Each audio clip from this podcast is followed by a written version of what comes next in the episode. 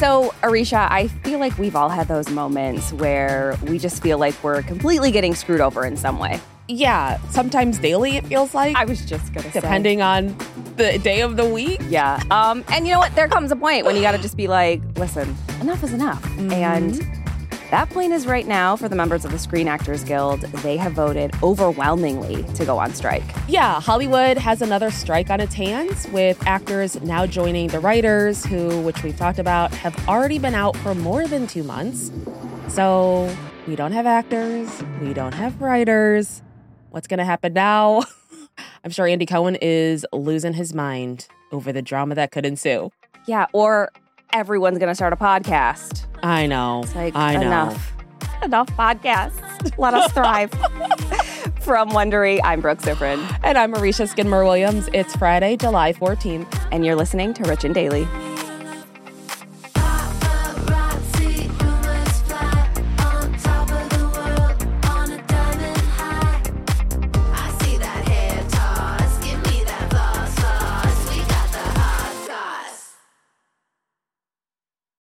If you've been keeping up with Even the Rich, you've heard us talking about Monopoly Go. That's right. And we're going to keep talking about it. So, playing Monopoly Go with your family and friends is truly a delight. Yeah, there's always something new to do, like partner events where you build on each other's boards, crazy tournaments where you can recruit your friends, or competitions to outdo them on the leaderboards.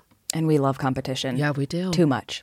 And if you want to play solo, there's timed events like obscenely massive multipliers for all your winnings and challenges like treasure hunts or money sprees. It's honestly a really great pastime. Exactly. Compete with your friends and people all around the world to be the biggest Monopoly tycoon on the leaderboards. So join the fun and download Monopoly Go now, free on the App Store and Google Play. This episode is brought to you by Saks.com. Richie's, you know we love to shop, so it's only fitting that today's sponsor is Saks.com. Saks.com is the perfect place to find new style inspiration. Yeah, Saks.com has everything for your agenda, whether it's a breezy Zimmermann dress for brunch, a bright Chloe blazer for that job interview, or Staud's gold cowboy boots for a concert. These are all such different vibes, and literally all vibes I would love to be a part of, so that's fun. oh, fun. yeah, definitely. So find inspiration for your new vibe every day at Saks.com. Saks.com. Give me that, give me that hot sauce.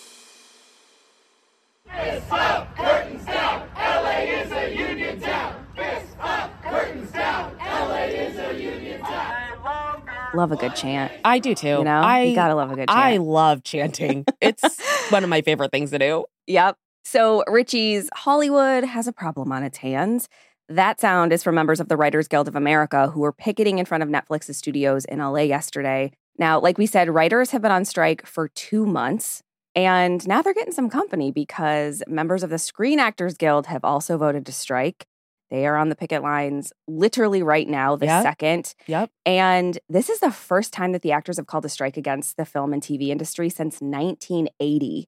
And it's the first time that the writers and actors have been on strike at the same time since 1960. And Wild. I gotta say, the actors are out in full force today in LA. You can just hear it. This is them at Paramount Studios right now. I believe that we will win. We're SAG AFTRA strong, folks. We're out here. Hey, that's what you are. LA is a union town. LA So, SAG AFTRA negotiated with the Alliance of Motion Pictures and Television Producers, or AMPTP, which is what you're probably seeing everywhere. Mm-hmm. Um, and they've been negotiating with them for four weeks, hoping to reach a new agreement before their contract expired. But they couldn't reach an agreement. They held a vote, and 98% of the 65,000 members of the guild who voted voted to strike. Yeah. Now I'm like, what are those 2% thinking? We got to grab I know. I was wondering the same thing. Yeah. Get them on the show because they probably don't care if they do podcast appearances. No, like, absolutely let's not. break the rules. Yeah, Yeah. they're definitely scabs. Um, so some of the same issues that the writers fought for are at play. The actors they want higher minimum salaries, they want residuals for their streaming and digital work, aka being paid for what they do. What a concept! Yeah. Yeah. Um, according to Matt Damon, the residuals are key because if an actor can make at least twenty six thousand dollars, they get health coverage. Mm. And everyone on this team knows how I feel about healthcare.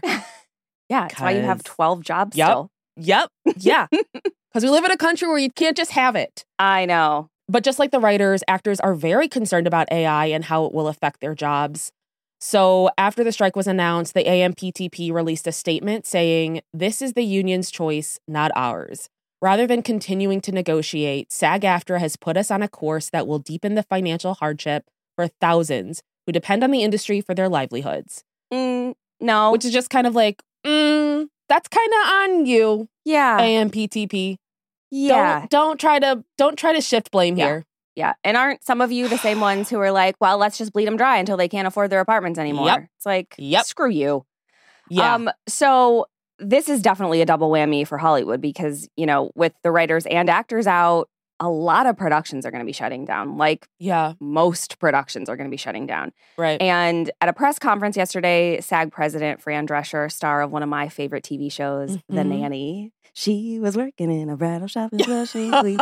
Um, she gave a really passionate speech about how the SAG board knew how impactful this strike was going to be and how they did everything they could to avoid it. yeah. So her speech was almost seven minutes long, said a lot of good stuff. I definitely Oh, yeah. recommend listening to the whole thing if you have Yeah. seven minutes, which we all do. Um, in this speech, she said, The gravity of this move is not lost on me or our negotiating committee or our board members. It's a very serious thing that impacts thousands, if not millions, of people. She also said that they had no choice but to strike and called this strike a moment of history that is a moment of truth. Hmm And she also warned about the future of AI, which I feel like is kind of seems to be like one of the very big points across both Yeah. unions, as it should be. Like some of the stuff that's coming out about how they can use AI is just I know. scary and not good. No.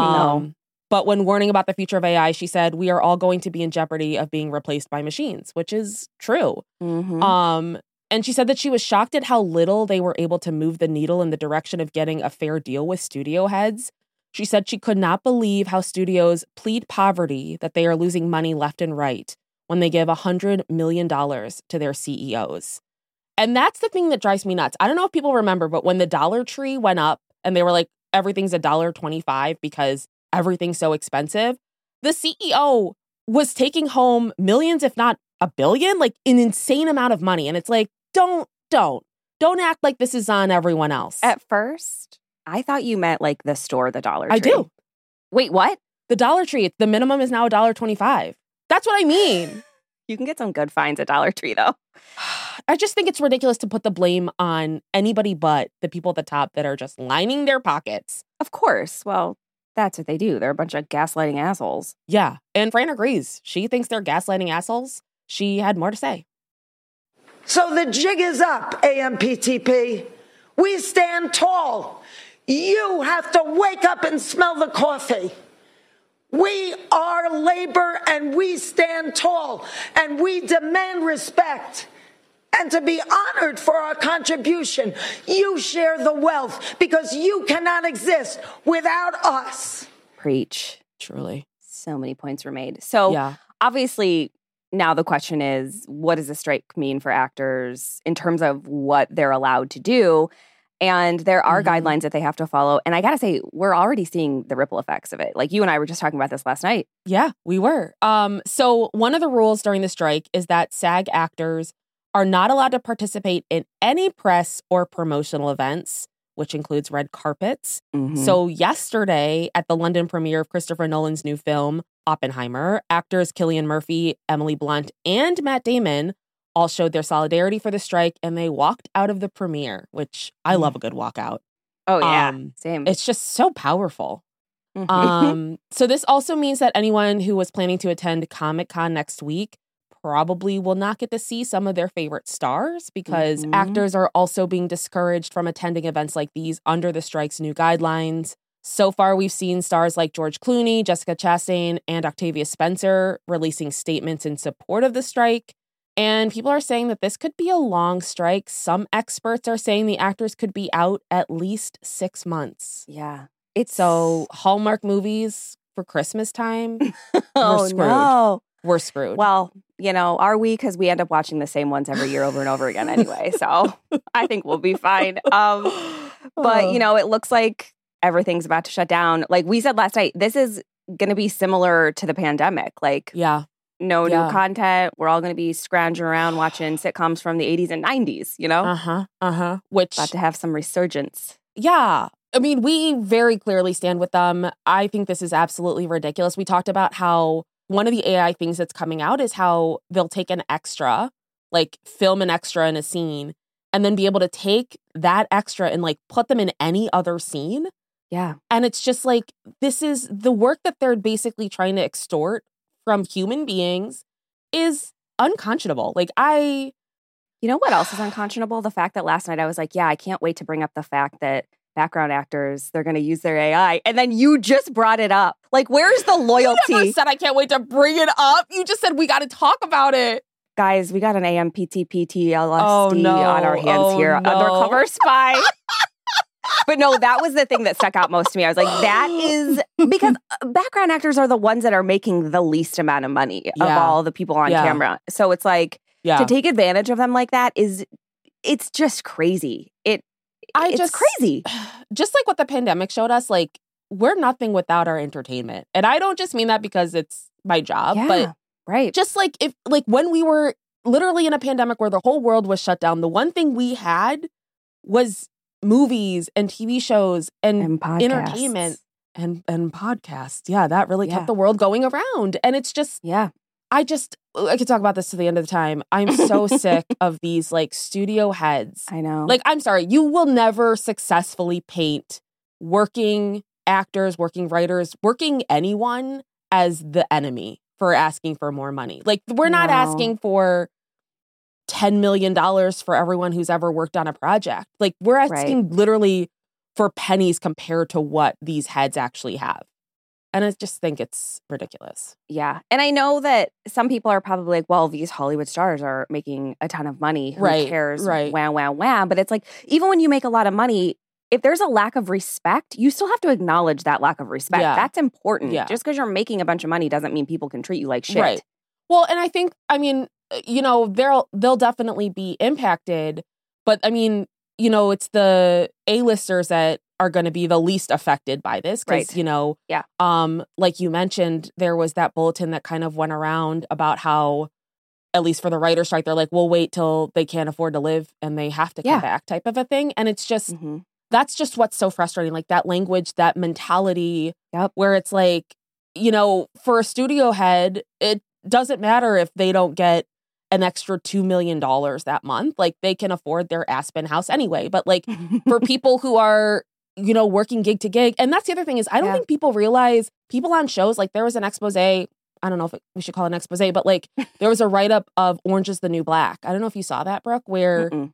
there are people on that show who are regulars on that show and they still couldn't like safely make rent especially because Yeah. netflix is notoriously paying their everyone terribly but yeah. it's just Well, you know what you know when that when that thing came out about like well we're gonna they're gonna be losing their homes and they're not gonna be able to eat the thing that these numbnut rich ass trust fund baby studio heads are not taking into account is that writers actors any type of creative who came out to la to do this job have hustled their asses off Yes. they've waited tables they've done valet parking they've, done parked cars. bartending like you really underestimate the hustle Yeah. of a creative type and what they're working they to weren't allowed to sit down at a golf course event they really struggled Yeah. Speaking from They've experience. been tortured. no milk But, like, crate even it didn't yeah. matter there was a milk crate Yep. we still couldn't sit down like we have struggled Yeah. But don't underestimate creative types. Like they will No. hustle to make money until Yeah. this yeah is resolved. yeah So if it's a game of chicken studio heads get ready to run around bok bok, bitch. From Wondery, I'm Brooke Siffrinn. And I'm Aricia Skidmore Williams. This is Rich and Daily.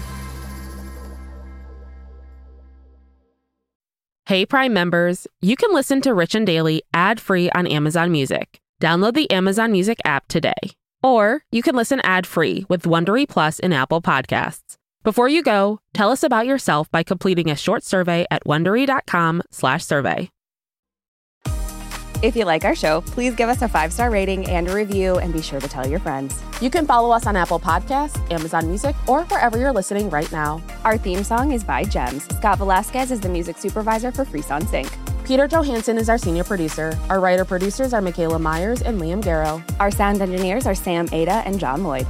Tina Rubio and Marshall Louis are the executive producers for Wondery. And a reminder that we are on video. You can watch our full episodes on YouTube on the Wondery channel. Make sure to subscribe so you don't miss an episode. Have a great weekend, Richies. See you Monday. Behind every successful business is a story, and some of them might surprise you. Like how Chobani's first yogurt factory was discovered on a piece of junk mail, or how the founder of the multi million dollar cosmetics brand Drunk Elephant was told by everyone, including her own mother, that the name sounded like a dive bar.